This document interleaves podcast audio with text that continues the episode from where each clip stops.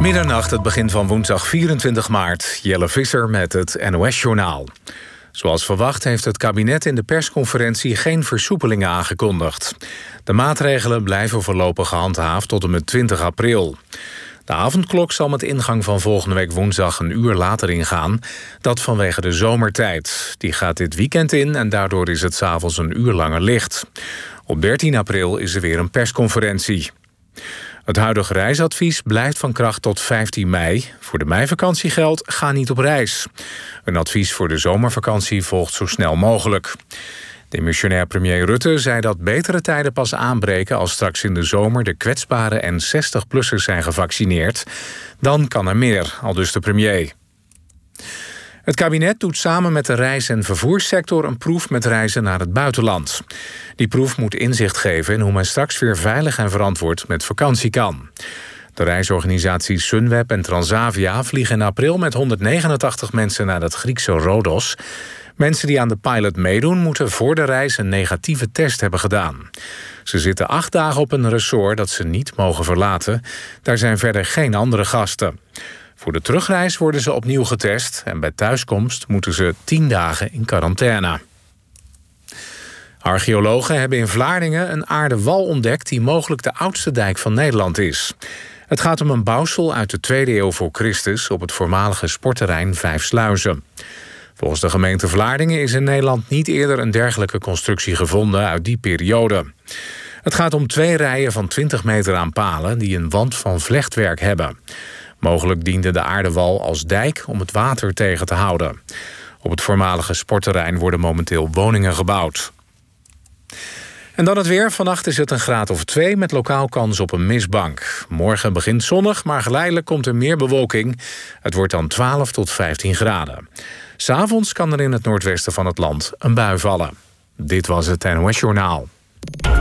NPO Radio 1. VPRO. Nooit meer slapen.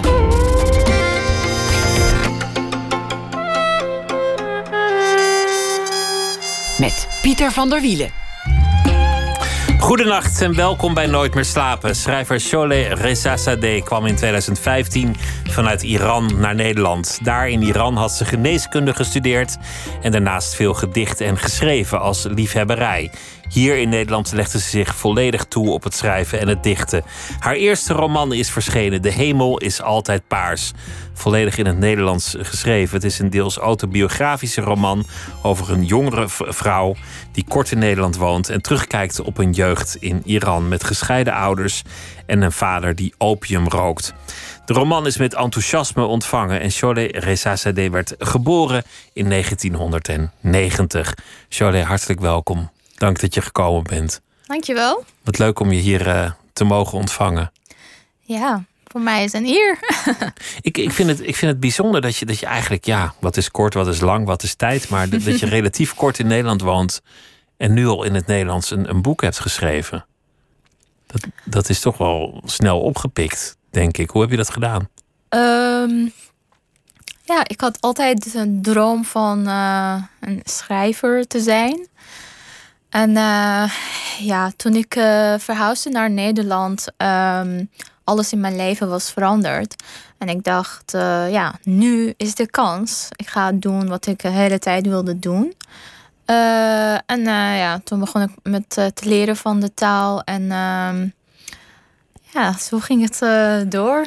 het, het, was eigenlijk het moment omdat dat je leven een blanke lei was. Je kon, je kon alles gaan doen omdat je aan het begin stond van een ja. nieuw leven. Ja, dus ik begon, uh, ik stond uh, aan het begin, en, uh, maar met, met kracht en met, mm, met heel helder weten dat wat ik wilde. Dus ik, ik, ik was als een heel klein kind, maar toch volwassen en krachtig genoeg om te kunnen doen wat ik wilde doen.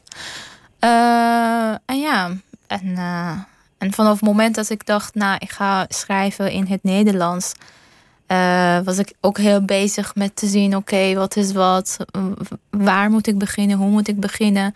En ik kwam uh, heel, veel, heel veel ook lieve mensen tegen, die wilden me heel graag helpen.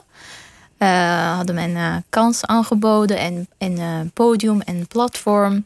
En ja, zo kwam ik tot hier toe. en zo is het gekomen dat, dat we hier nu zitten. Hoe ben je naar Nederland gekomen? Wat was, wat was de reden om, om te vertrekken? Uh, ja, reden was um, uh, liefde. Zo simpel. Je werd verliefd? Ja. op een man uit Nederland? Ja, klopt. En iemand moest één kant op bewegen en, ja, en... jij trok aan het kortste of langste eind en zo, zo is het gegaan. Ja, in het begin dachten we misschien toch uh, iets in Iran uh, te doen. Maar uh, uiteindelijk hebben we toch besloten om naar Nederland te komen. Um, ja, en um, ik denk dat um, dat, dat, dat is. Mm, dat was ook een soort van. Mm, misschien die, het verhaal of keerpunt in mijn leven. Dus ik denk dat het gaat meer over mijn uh, schrijverkant dan mijn, uh, van, van mezelf. Ik denk, uh, Nederland heeft me uitgenodigd om hier schrijver te worden. ben, ben je ook een, een andere schrijver in een andere taal? Als je in het Nederlands schrijft, kom je dan met andere verhalen dan wanneer je in het Persisch zou schrijven? Ja, zeker. Ja, ja dus um, mm, voor mij was uh, nog steeds is wonder. Dat uh, als, ik, als ik kijk wat heb ik in het Nederlands geschreven. Uh, ja, dus in, in Iran was ik ook al bezig met het schrijven, maar ik had nooit over mezelf geschreven. Nooit persoonlijk, nooit heel diep in mijn gedachten of um, gevoelens. Vooral andere mensen observeren en op zoek gaan naar de verhalen van andere mensen. Maar uh, toen ik uh, begon met het schrijven in het Nederlands, um, ja, mm, kwam, kwamen alle, alle zeg maar, mm, diepe verborgen, gedachten naar boven. En um, ik denk dat een van de redenen is dat um, ik had minder gevoel en emotie voor de taal, voor de woorden. En uh, waardoor ik, ik, ze, ik, uh, ik ze makkelijker kon um, gebruiken. De, de taal creëert afstand omdat het niet je eerste taal is. Dus ja. dingen waar je misschien anders niet eens over zou kunnen praten, ja, daar kan je nu wel over schrijven. Ja, precies. Precies ging het zo. Dus ja, ik had iets um, en verhaal, het verhaal van, van het boek zat misschien meer dan 15 jaar uh, in mijn hoofd. Maar ik kon niet eens daarover met iemand hebben. Laat staan dat ik ga boeken schrijven. Maar toen ik uh, begon met het schrijven van uh, dit boek, ja, kwamen alle die um, onuitgesproken woorden even, even op papier. toen, toen kwam het ineens. Ja. Die afstand is natuurlijk fysiek, omdat jij hier bent en, en je familie niet. Ja. Omdat het in een andere taal is dan de taal van jouw familie. Maar maakt het je uit of ben je ermee bezig wat jouw vader ervan vindt dat je dit schrijft? Heb je daar angst voor gehad, wat, wat hij ervan zou vinden? Uh, nee. Ja, ik denk. Ik weet niet wat de lezer zou vinden, maar ik denk niet dat ik heb een negatieve beeld van mijn vader gegeven. Het is. Uh, ja, het zit uh, heel veel liefde in. En, uh, en ja, ik denk, ik, nee, daar was ik niet mee bezig. Dat wat gaat gebeuren als mijn vader dat leest. zal hij het lezen? Uh, ik weet niet. mm, nou, de, mm, denk ik niet. Maar ik ben ook niet ehm, bang of.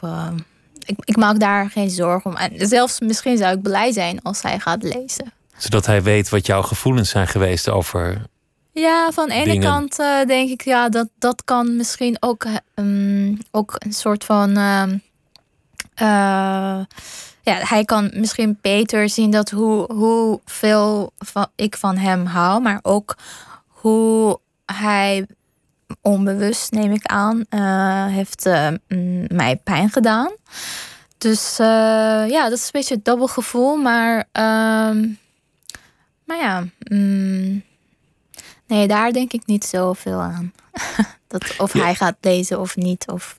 Je, je schrijft met veel liefde over, over de vader. Het is, het is, een, het is een mooi portret van, van de man.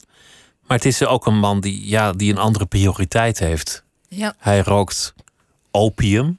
Dat, dat voelt een beetje ouderwets opium. Dan denk ik meteen aan geschiedenisboeken. Ik denk aan het oude China. Ik, ik, ik, denk niet echt dat, dat dat iets is wat je, wat je nu nog doet. Ehm, Hoe, hoe gaat dat? Hoe rook je eigenlijk opium? Hoe ziet dat eruit? Waar haal je dat? En, en hoe, hoe ruikt dat? Hoe, hoe ging dat? eh, mm, nou, zoveel detail weet ik ook niet. maar nee, het is niet, eh, het is niet heel ouderwets. Of ehm, het, eh, het, het gebeurt nog. En ehm, mm, ja, mm, je moet het soort van beetje verbranden. En dan, eh, dan ga je roken. En je kan ook op andere manieren ehm, eh, gebruiken. Ruikt dat lekker? nou, nee. nee. Dat is eh, een van de geurs dat ik hoop eh, dat ik eh, nooit meer ga ruiken. Het hele scherpe, scherpe lucht. ja, scherp en, en ook heel, ehm, heel eigen, eigen, eigen geur. De, deed je vader dat waar jij bij was? Ehm, nou, dus in het begin niet. Eh, Eigenlijk ehm, voor jaren, ik, ik, ik was alleen maar ehm, van afstand eh, mm, eh, bewust van wat er, wat er gaande is. Maar eh, ja, ik denk eigenlijk mm, misschien een paar jaar geleden, toen hij mm, niet helemaal niet meer bang was dat wat ga ik van hem vinden of is het niet hij was niet bang dat hij gaat in mijn ogen afbrokkelen of wat. Ja, toen hij, ja, dan, dan deed ze voor mij en het was, eh, het was niet meer een geheim of ehm, Het gebeurde gewoon openlijk. ja. ja, niet met iedereen, maar met mij wel. En dat was ook een, een, eh, een van de momenten dat ik dacht, ja, ik moet het gewoon geloven. Ik moet het accepteren. Omdat voor jaren was ik ehm, in mijn hoofd eh, mm, bezig met ontkennen en zeggen: nee, nou, nee, het is niet zo, nee, nee, nee. Maar ja, mm, je weet zelf dat ja, het is, het is zo, maar En wat, wat Eh. is zo, dat is dan, mijn vader is verslaafd. Dat is dan de werkelijkheid die je onder ogen moest komen. Ja, ja. Dus eh, en, en ja, en vooral dat die vader, vader die je zoekt, hij is er niet meer. Die opium heeft hem eh, gepakt en eh, heeft hem eh, opgerookt. Het is een ander persoon geworden. De opium is de baas. Ja. En de, de vader van wie je hield, die, die, die kan je niet meer bereiken. ja, het is een soort van alsof hij overleden is, maar hij is niet overleden. Of hij is er, maar hij is er niet. Dus dat, is, dat is, ik denk, alle pijnlijkste. Soms, ja, klinkt heel genadeloos misschien, maar soms denk ik, ja, als hij gewoon overle overleden was, dan was een ander verhaal. Dan denk ik, oké, hij is overleden, maar hij is er, maar ja, hij is er niet. Dus het is een soort van, dat niet is het allermoeilijkste, denk ik. Het is niet meer de man die, die, die jij kende. Hoe, hoe ging dat? Was, was hij de hele dag high, de hele dag afwezig? Wat, wat, wat voor roes heb je eigenlijk als je opium hebt gebruikt? Ehm, ja, je bent eh, even. mm, even chill. maar dan voor de rest, ehm, ja, niet helemaal aanwezig. Ook vooral slaperig of ehm, down. Of ehm, ja, de hele tijd bezig met, eh, met eh, oké, wanneer ga ik roken? Waar ga ik roken? En, je bent de hele tijd bezig met, met jezelf. En je hebt misschien heel even tijd voor de, voor de anderen, maar dat is heel even. Wat deed dat met jou to- toen je, toen je daar nog met hem woonde, toen je, toen je een meisje was? Om, om een vader te hebben die eigenlijk je is afgenomen door een verslaving. Eh, in het begin eh, was ik eh, boos. Ehm, en ja, ik kon die egoïsme niet begrijpen. Ik zei ja, waarom moet je zoiets doen? Eh, maar ja, daarna was ik een beetje op zoek naar de reden. Waarom is het gebeurd? En dan oplossing? Wat kan ik doen? Uh, maar ja, nu zit ik in de fase van, ja, ik heb het geaccepteerd. Oké, het is zo. Iedereen heeft uh, eigen, eigen leven, ja, en dan uiteindelijk mag beslissen wat ze willen met, met hun leven doen. En ja, blijkbaar, dit, dit is zijn keuze. Hij wil het of hij, hij wil het niet, maar het resultaat is dit. Dus ja, het was echt verschillende fasen. De, de spraakverwarring is natuurlijk willen, keuze, hij versus verslaving. Verslaving is een ziekte, maar verslaving is ook iets dat jou overneemt. Zoals je net zelf zegt. Ja. Mijn vader bestaat niet meer, want de verslaving heeft van hem gewonnen. Ja. Daarmee vervalt ook willen en keuze. Ja. De ziekte heeft hem overgenomen, de ziekte die verslaving is. Ja. is een heel, ik vind het altijd een heel moeilijk iets om precies te begrijpen wat verslaving inhoud? Met, met wie heb je nog van doen? Met, met de verslaafde of met de verslaving? Uh, ja, dat is ook. Um, ja, dat, dat, uh, dat is ook voor mij nog steeds uh, vraag. Dat, wie, wie moet ik kwalijk nemen? Opium of mijn. Of, of mijn vader of iemand die heeft opium aan hem ooit aangeraden. Of ja, dat. Ehm, Mm, ja, ik, het is uh, zeker, het is, het is een ziekte of wat, maar toen, ik, toen, toen hij helemaal niet wilde accepteren dat, uh, ja, hier zit iets. Toen, toen wij de hele familie een beetje uit elkaar viel en wij zoveel afstand van elkaar noemen. Mm, en uh, hij ging gewoon door. En dan, ja, toen dacht ik, ja, wat, wat, kan ik doen? Ik, uh, ik kan zitten en uh, kijken tot, tot, mm, totdat hij helemaal afgebrokeld, um, afbrokelt. Of uh, ja, ik kan ook um, gaan. Ja, gaan en vooral met mijn eigen pijn meegaan. Dus ja, boeken schrijven.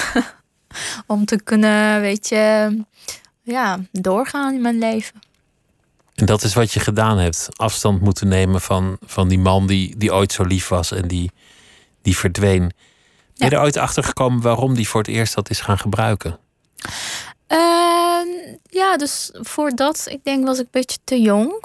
Maar uh, ja, uh, ik, had, um, ik had altijd het gevoel dat hij, hij, hij is, hij, hij was een soort van beetje uh, afstandelijke man. En uh, hij had best veel moeite met, ehm, ja, met, met mensen, met, ehm, met leven, weet ik niet, maar vooral niet heel sociaal. En ik had het gevoel dat hij, um, hij kon de rest niet begrijpen en de rest kon, konden hem niet begrijpen. Of een beetje een soort van eenzaamheid misschien. ja, en nou ja, ik heb ik heb ook aan hem gevraagd. En dan toen, toen zei hij, ja, mm, uh, het is ook het is voor rust. het geeft rust. Ja. Hij verdooft zichzelf omdat hij iets niet aan kan. Of ja. dan zo is het begonnen, een soort zelfmedicatie misschien. Ja, ja, misschien. Ja, dus uh, ja, waarom, waarom uh, zoveel, waarom, waarom mm, drinken mensen, waarom roken mensen? Het is uiteindelijk uh, de reden is um, mm, bijna altijd hetzelfde, toch? Het is of rust of even, even naar, um, ja, even weg. Een verdovingje. ja. Ben je zelf verslavingsgevoelig? denk ik niet. Als literatuur ook een druk is, misschien wel. maar um, voor de andere dingen niet, nee. Of tenminste net niet tot nu toe. dat is wel een goede vraag of literatuur ook een, een druk kan zijn. Ja, als, yes, ja. Als het je de rest van je leven in de weg staat en, en je vriendschappen verhindert en je relaties lopen erop stuk en je gaat eraan failliet. En mensen waarschuwen je ertegen en het is uh, ongezond voor je lijf omdat je verder niet meer eet. Oh ja. dan, dan, zou je kunnen zeggen dat literatuur een soort verslaving is geworden. Maar tot die tijd mm, ja. denk ik dat dat wel goed komt. Nou, nou, zo erg is het ook niet. nee. je, je, hebt geneeskunde gestudeerd. Waar, waarom was dat eigenlijk? Waarom wilde je dat studeren? Uh, ja, ik wilde niet. uh, ja, dat was een soort van droom van mijn vader. Hij wilde dat ik uh, arts zou worden. En ik denk dat is de droom van heel veel ouders in het Midden-Oosten, in Iran. Maar ja, in vooral Midden-Oosten. iedereen wil dat zijn kind arts wordt. Want dat heeft status. Status en ook um, ja, um, genoeg geld en uh, soort van garantie voor goede leven. Uh, en ja, en helaas was ik uh, goede leerling.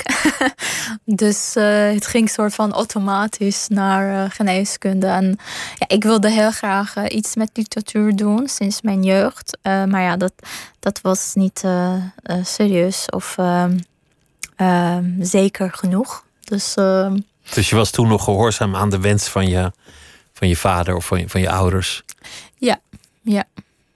Was, was literatuur alomtegenwoordig en, en, en poëzie? Uh, ja, uh, ik was um, vanaf, uh, mijn, vanaf mijn jeugd, ja, sinds ik heel jong was, uh, ik was best uh, enthousiast, enthousiaste lezer. Uh, en ook, ik schrijf, ik heel veel, maar vooral voor mezelf en vooral van alles, poëzie, korte verhalen, roman nog nooit gedaan. Toen. Um, maar literatuur was voor mij ja, ook toevlucht, ook even duiken in een andere wereld. Even weg van die, al die ellende om me heen. En uh, ja, heel, heel goede vriend. Heel goede, uh, heel betrouwbare vriend. Uh, je kon altijd je toevlucht zoeken in de literatuur als, als andere dingen moeilijk waren. Ja. Of als de andere wereld je even niet beviel. Ja. In het boek is het ook de vader die een rol speelt in de, in de ontdekking van de poëzie. Ja. Was dat ook zo? Waren, waren het je ouders die jou dat aanreikten?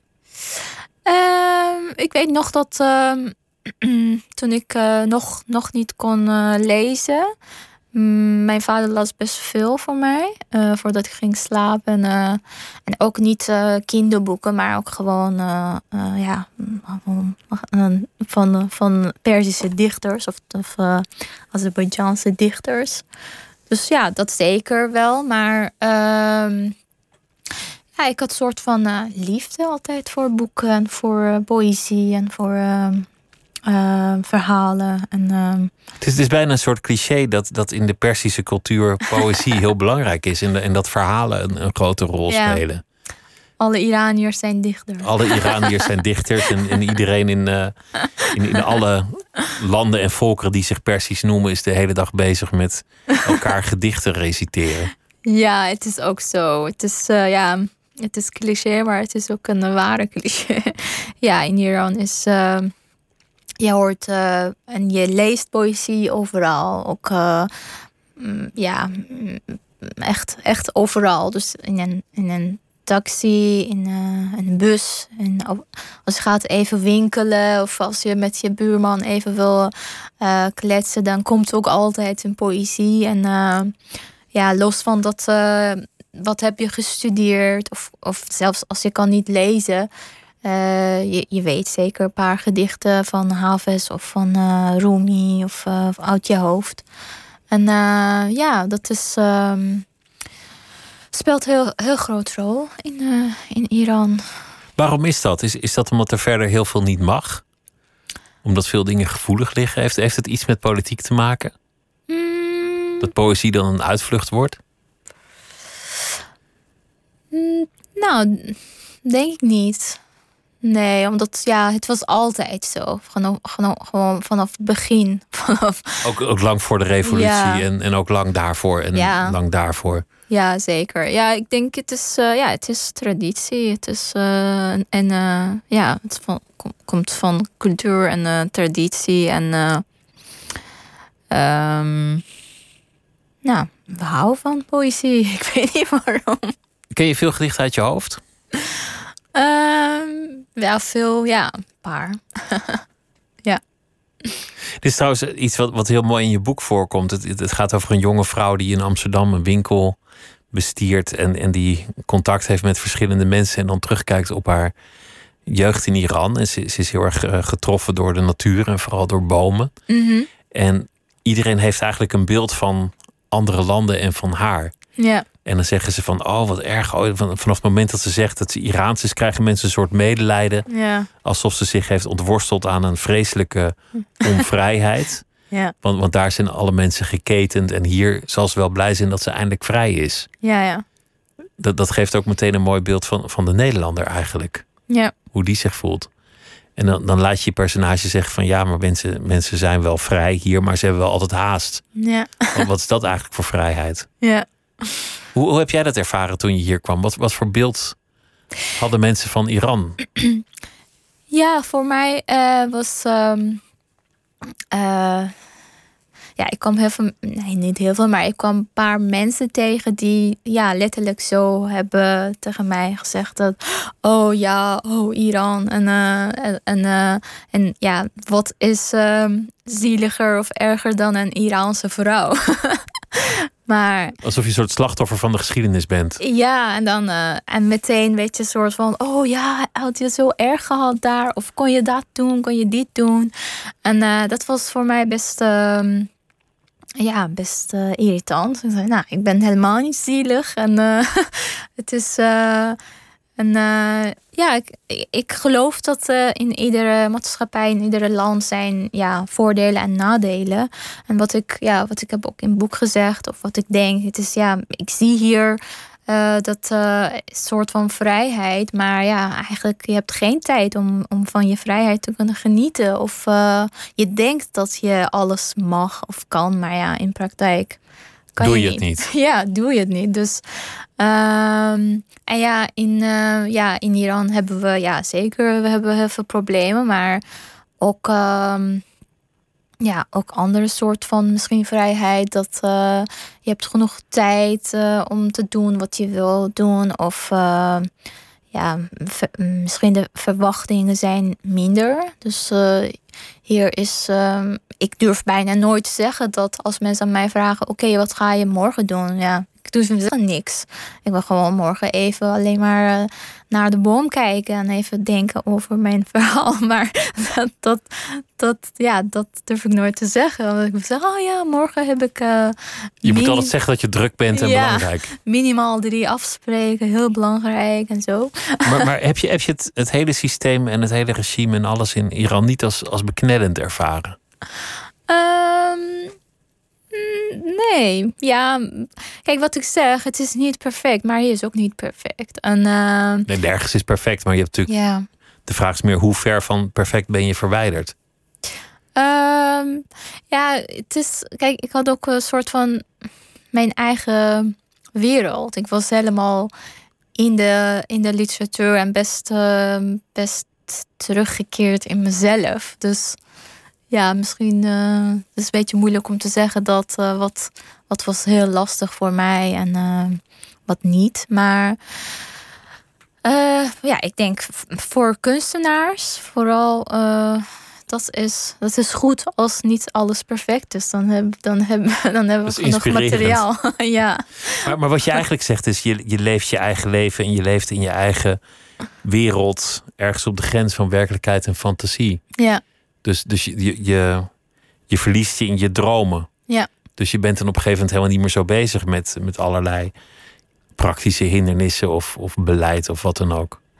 Ehm, mm, nou, niet, niet zo erg dat, ehm, ja, dat ik eh, blijf daar hangen.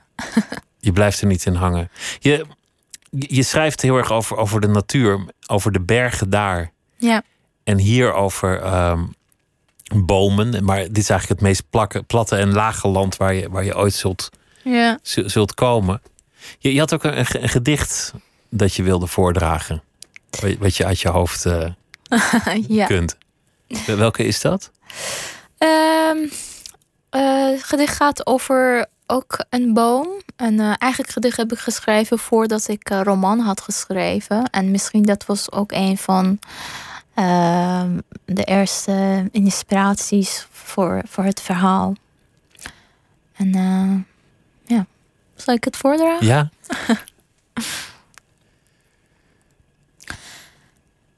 ik was een boom. Draagt Boeddha. Ik was een boom. Mijn wortels stonden in de aarde mijn armen in de lucht. Draagt Boeddha. Iedere nieuwe knop deed pijn in mijn lichaam. Ik dacht dat het ooit een vleugel zou worden waardoor ik de hemel zou kunnen aanraken. Door ieder nieuw blad werd ik alleen maar zwaarder. Mijn armen langer, mijn lichaam verwond en mijn wortels schotten dieper, dieper de aarde Voor wie het inschakelt, Chole Rezazadeh is hier uh, vanwege haar eerste roman De Hemel is altijd paars. In 2015 uit Iran naar Nederland gekomen. Was altijd al bezig met uh, poëzie. In Iran studeerde ze geneeskunde. Maar toen ze hier vanwege de liefde kwam, dacht ze: ik heb nu een schone lei. Dus ik ga me richten op wat ik eigenlijk altijd het liefste deed: het schrijven. En we hebben het gehad over, uh, over een van de thema's in het boek, namelijk een vader die verslaafd is aan opium. We hebben het gehad over de vraag: wat is eigenlijk verslaving? Met wie heb je eigenlijk van doen? Bestaat die vader dan nog? Wat is wilskracht? Kan je het iemand verwijten? Is het een keuze? Of moet je gewoon afstand nemen en zeggen: diegene bestaat niet meer? En je, je kon er pas over schrijven toen je in het Nederlands ging schrijven, omdat die taal voor jou meer afstand heeft. Veel in je boek gaat over, over bomen en natuur. En dat vind ik wel mooi, omdat ook in dit gedicht een boom heeft hele diepe wortels die je niet kan zien. En dit boek gaat juist over ontworteld zijn. Ja. Over het niet hebben van wortels. Ben jij ook in, in, in werkelijkheid een groot liefhebber van bomen? Heb je, heb je een bijzondere affectie voor de boom? Ja, ik, uh, ja, ik hou heel erg van de bomen. En uh, ik weet nog dat toen ik uh, okay, ja, mm, jong was, klein was. ik voelde altijd een beetje soort van beschermd onder de bomen. De bomen waren zo groot en zo. Ze kijken me zo lief aan en met, met heel veel armen. En ze ja, ja, we houden je vast. Uh, wees niet bang. En uh, dat, dat beeld heb ik van de bomen. En uh, ja, de liefde blijft groeien. En ik, ik denk altijd dat wij best veel op de bomen lijken als mens. Um, we houden ook van ja, inwortelen. En, uh, maar van, maar um, aan de andere kant willen we ook, willen we ook uh, ja, hoger bereiken. En dan soort van um, naar de hemel toe. dus uh, en ja, mm, in die zin vind ik altijd een beetje bomen en mensen die op elkaar lijken. Maar ja, gelukkig uh, kunnen we ook als het nodig is, kunnen we ook even onze wortels uh, uittrekken en ja, naar een andere plek verplaatsen en daar mm, vanaf nieuw inwortelen. En, dat lijkt me het grootste voordeel van, van mensen of andere organismen zijn ten aanzien van de boom. Dat je gewoon ja. hem kan peren als je niet meer bevalt. Dat je gewoon denkt, nou ik ben weg. Ja. Een boom is toch vrij plaatsgebonden over het algemeen. Ja, en je hoeft niet de hele tijd op de seizoenen wachten of op, op, op, op jouw lente. Je kan gewoon even naar een andere plek. Daar op zoek naar lente. En in Nederland, als je het als boom enigszins gevonden hebt, dan komt eh, de gemeente om je om te zagen omdat de weg verbreed moet worden. Ja. Dat, is ook nog een extra tragiek. We, gaan luisteren naar, uh, naar, naar, muziek die jij hebt meegebracht. Want uh, je hoofdpersonage is ook vernoemd naar, naar een boom. Ik, ik, ik kende het niet, maar wat, wat was ook weer haar naam? Uh, Arawan. Arawan, want dat, dat, is ook een paarse boom. Ja, Judasboom. Ja. Een Judasboom. Ja. En je hebt een, een liedje waar, waar zij op geïnspireerd is meegebracht. Ja. Wat, wat is het voor muziek? Wie, wie is de, de uitvoerende? Uh, eigenlijk die. Um, uh, dus die gedicht waar, waarop uh, die liedje is gemaakt, dat, dat, dat, had me, dat had me ook heel erg geraakt. Dat, was ook, dat zat ook in mijn hoofd voor jaren. En een gedicht is van uh, Saye. Uh, en uh, zanger heet Ali Reza Gorbani. We gaan luisteren.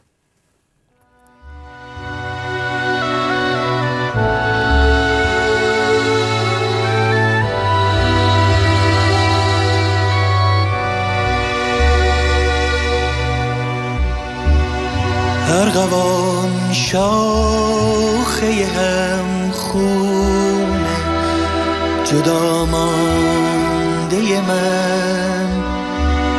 آسمان تو چه رنگ است؟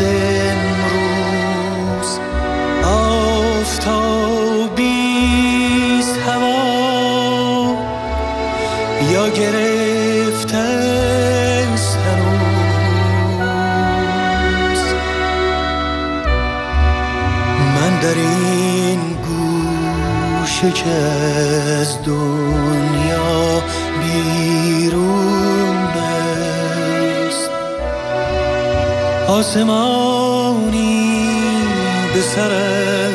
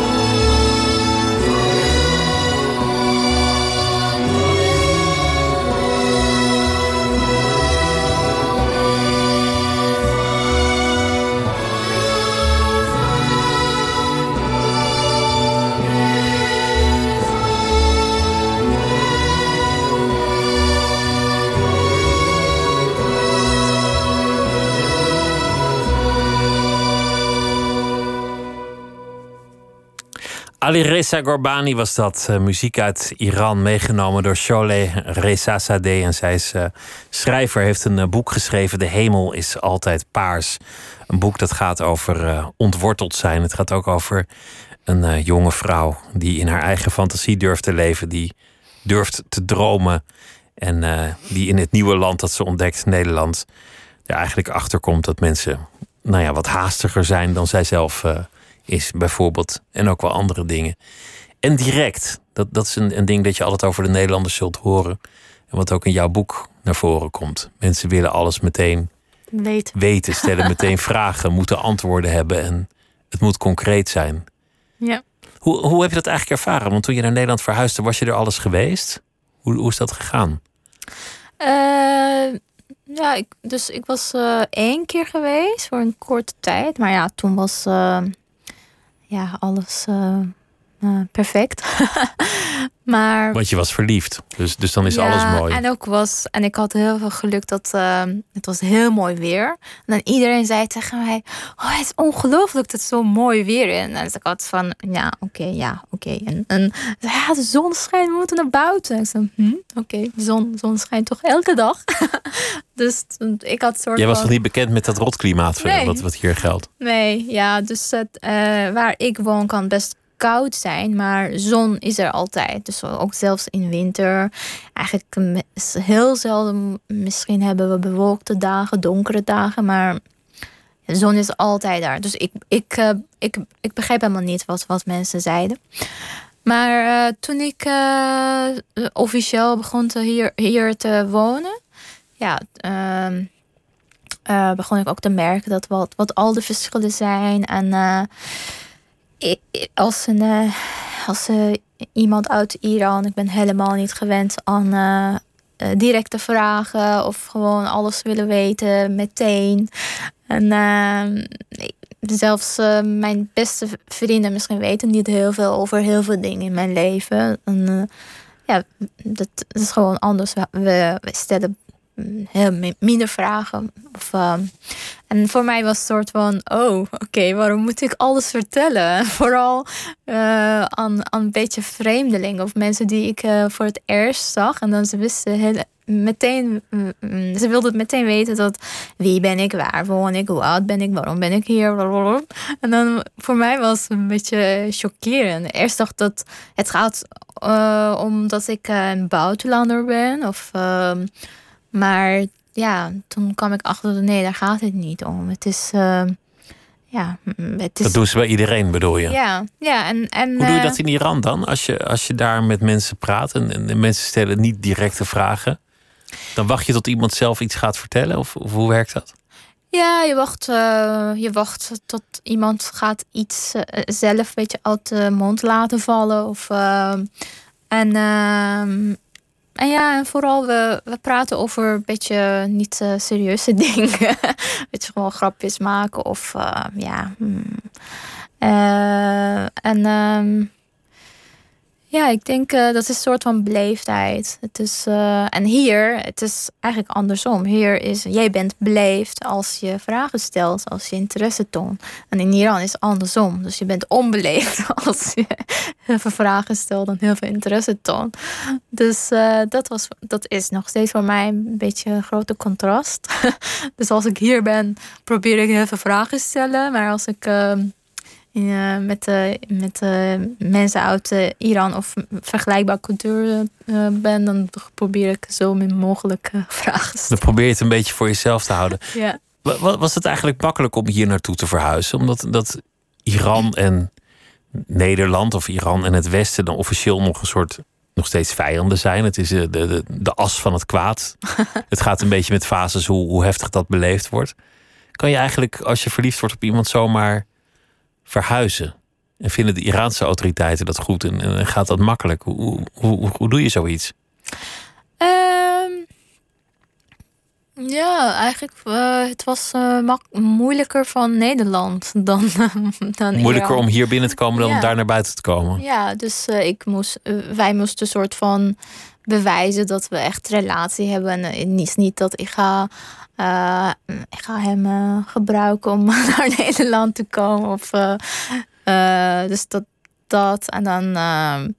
ehm, Nee, van, van Iran was niet dat ik mocht niet, mocht niet naar het buitenland gaan. Maar um, ja, het was, het was lang proces. Het was niet makkelijk. Ik moest heel veel ook examen doen en al die dingen. Maar, Maar ja, als je, als je, een, eh, als een, eh, mm, als iets wil, dan, dan je hebt zoveel kracht. Eigenlijk, je weet niet hoeveel kracht je hebt eh, totdat je geen andere keuze hebt of tot, totdat je ni- niks anders wil. Dan, dan pas kom je achter dat, oh, hoeveel kracht heb ik? Hoeveel, hoeveel kan ik? Als het echte liefde is en als je echt iets wil, dan zou je elke berg kunnen verplaatsen. Ja, zeker. Ja. Je hebt meer kracht dan je denkt.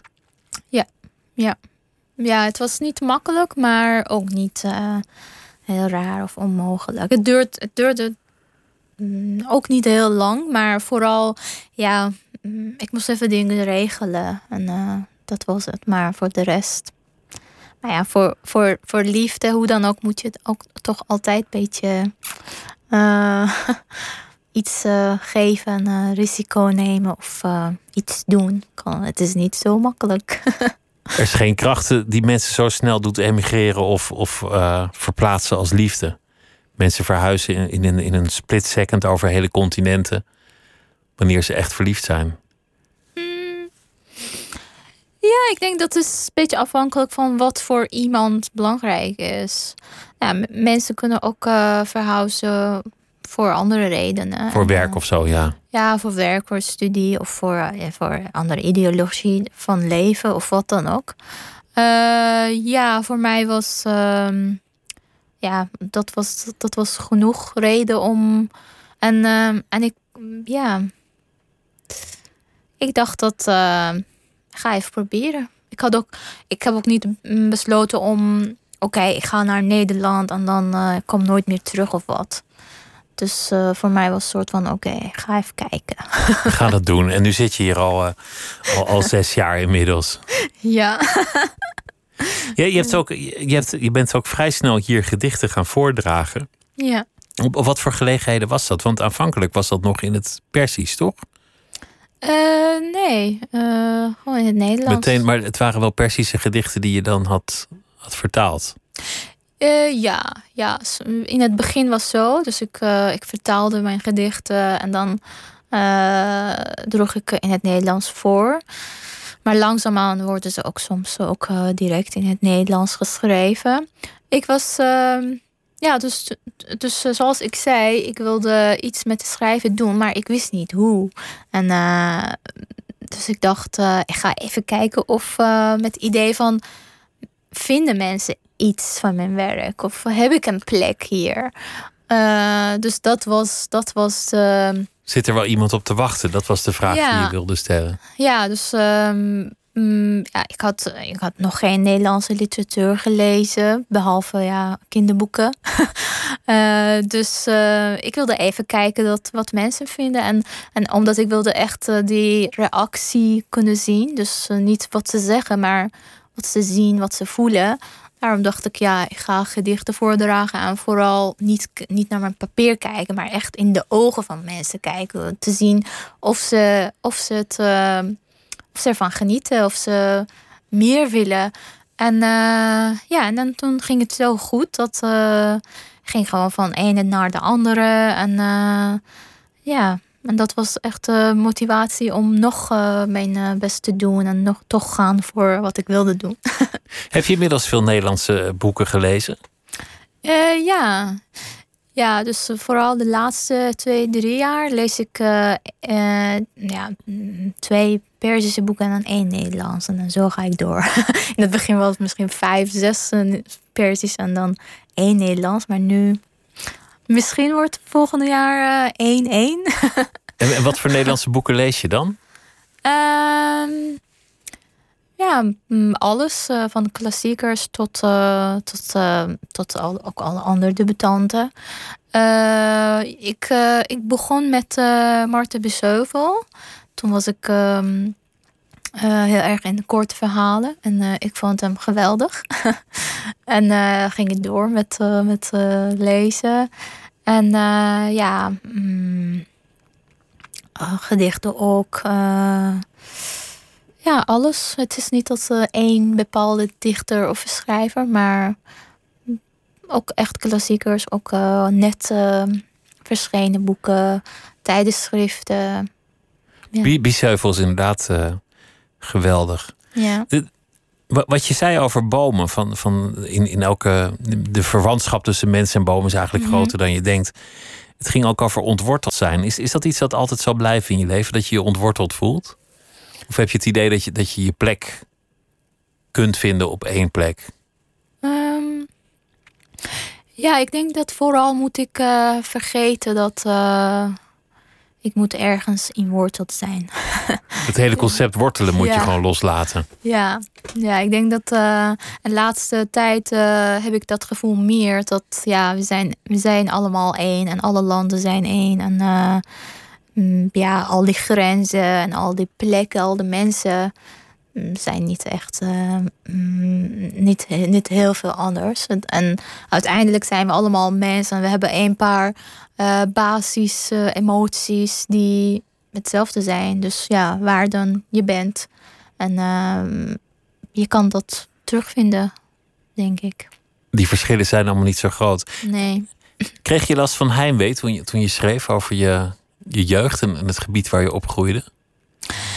Eh, ja, en eh, eigenlijk eh, schrijven over, over, over mijn herinneringen en over eh, mijn jeugd. het was een soort van ehm, antwoord op de pijn.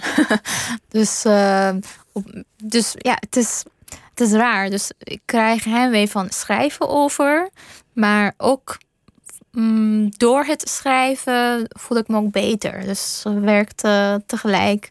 In je Dus- fantasie kan je terug en dan, dan hoef je geen heimwee te hebben.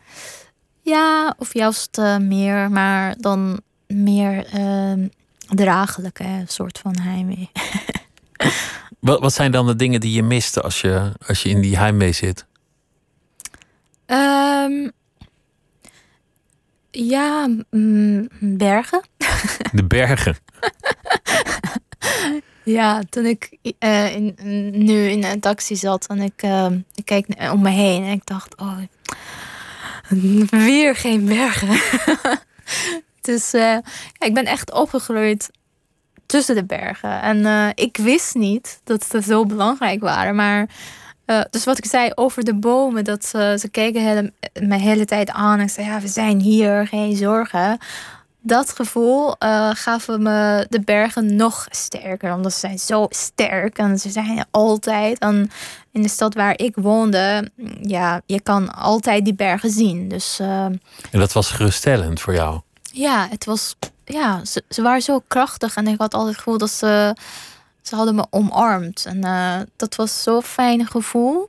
En eh, ja, nu voel ik me een beetje soort van naakt als ik eh, in de plattelanden eh, ja, loopt. Maar, maar hier, gelukkig, zijn meer bomen. Dus Bomen in plaats van bergen. Ja, je hebt, je hebt de Grebbeberg en de Vaalseberg en oh de ja. Gulberg. En ja, volgens, mij, volgens mij ben je er dan wel weer. En dat zijn ook allemaal bergen van, van, van helemaal niks natuurlijk. Ja.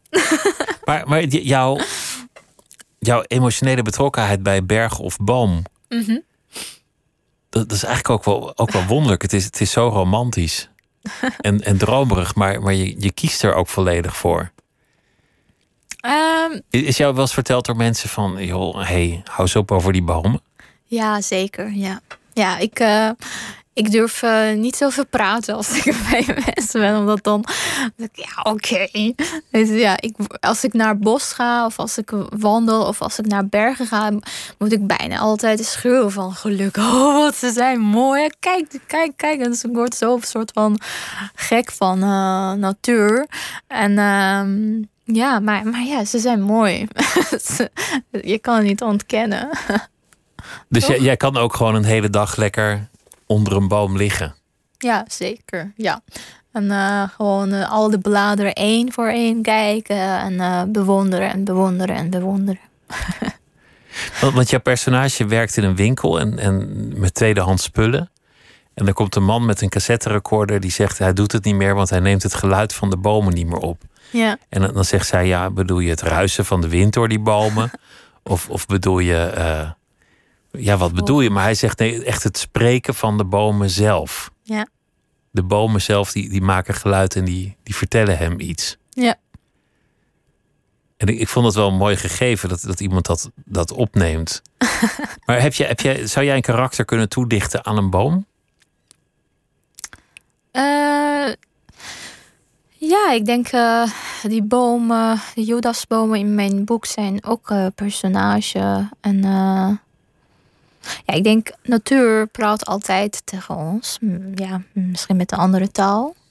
Maar als we luisteren, ja, alles praat tegen ons. Een boom, steen, wolken, zon, alles. alles praat als jij maar kan luisteren. Ja, als je luistert, alles heeft iets te vertellen. Maar ja, helaas eh, zijn we zo afhankelijk en beperkt uh, uh, van, de, van de woorden en van eigen, eigen taal of eigen tong. Dat, uh, ja, dan missen we, missen we heel veel dingen, denk ik. we hebben niet het geloof dat, we, dat er iets te luisteren valt en daarom horen we het niet. Zo, zo zou je het kunnen zien. Ja, ja precies. Ja. Wat is nu eigenlijk je, je volgende plan? Want je, want je blijft schrijven, denk ik. Zeker. Heb, je, heb je al enig idee wat je, wat je volgende boek gaat worden? Ja, zeker. Ben je al begonnen zelfs? Ja, zelfs, ja. ja. Ja, dus uh, met, uh, met dit boek had ik een uh, boom en een gedicht in mijn hoofd. Een gedicht van Argawon. En met het volgende boek heb ik een rivier en een nomade in mijn hoofd. en ja, dus gaan we zien wat gaat gebeuren. Een nomade? ja.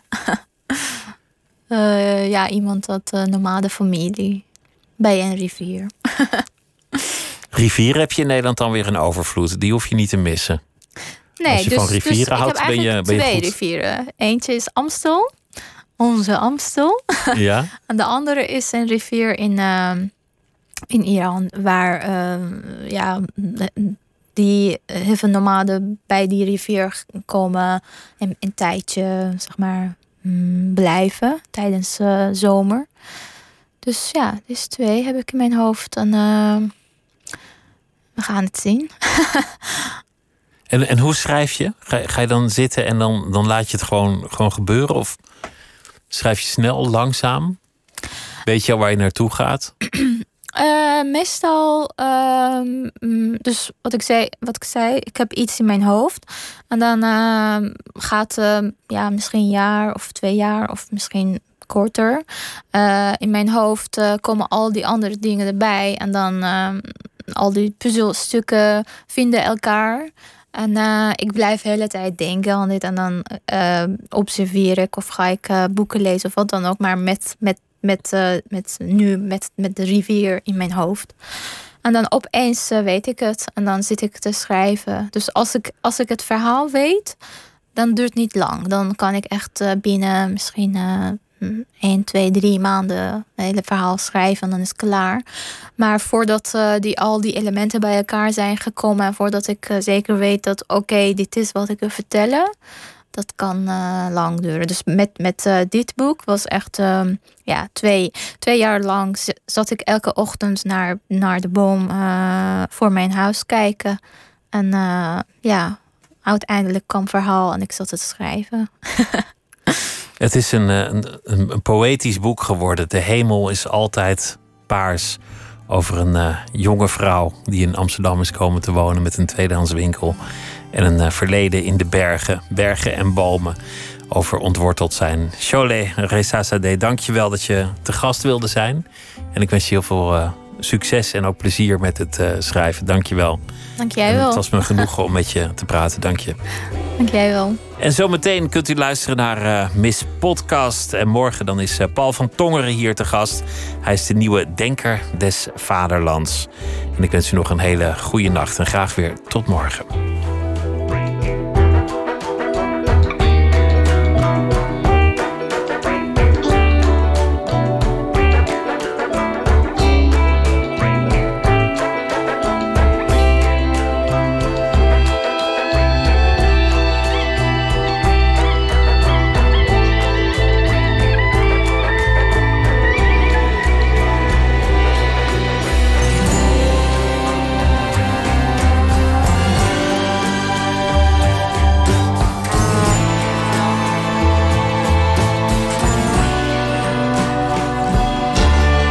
Radio 1. Het nieuws van alle kanten.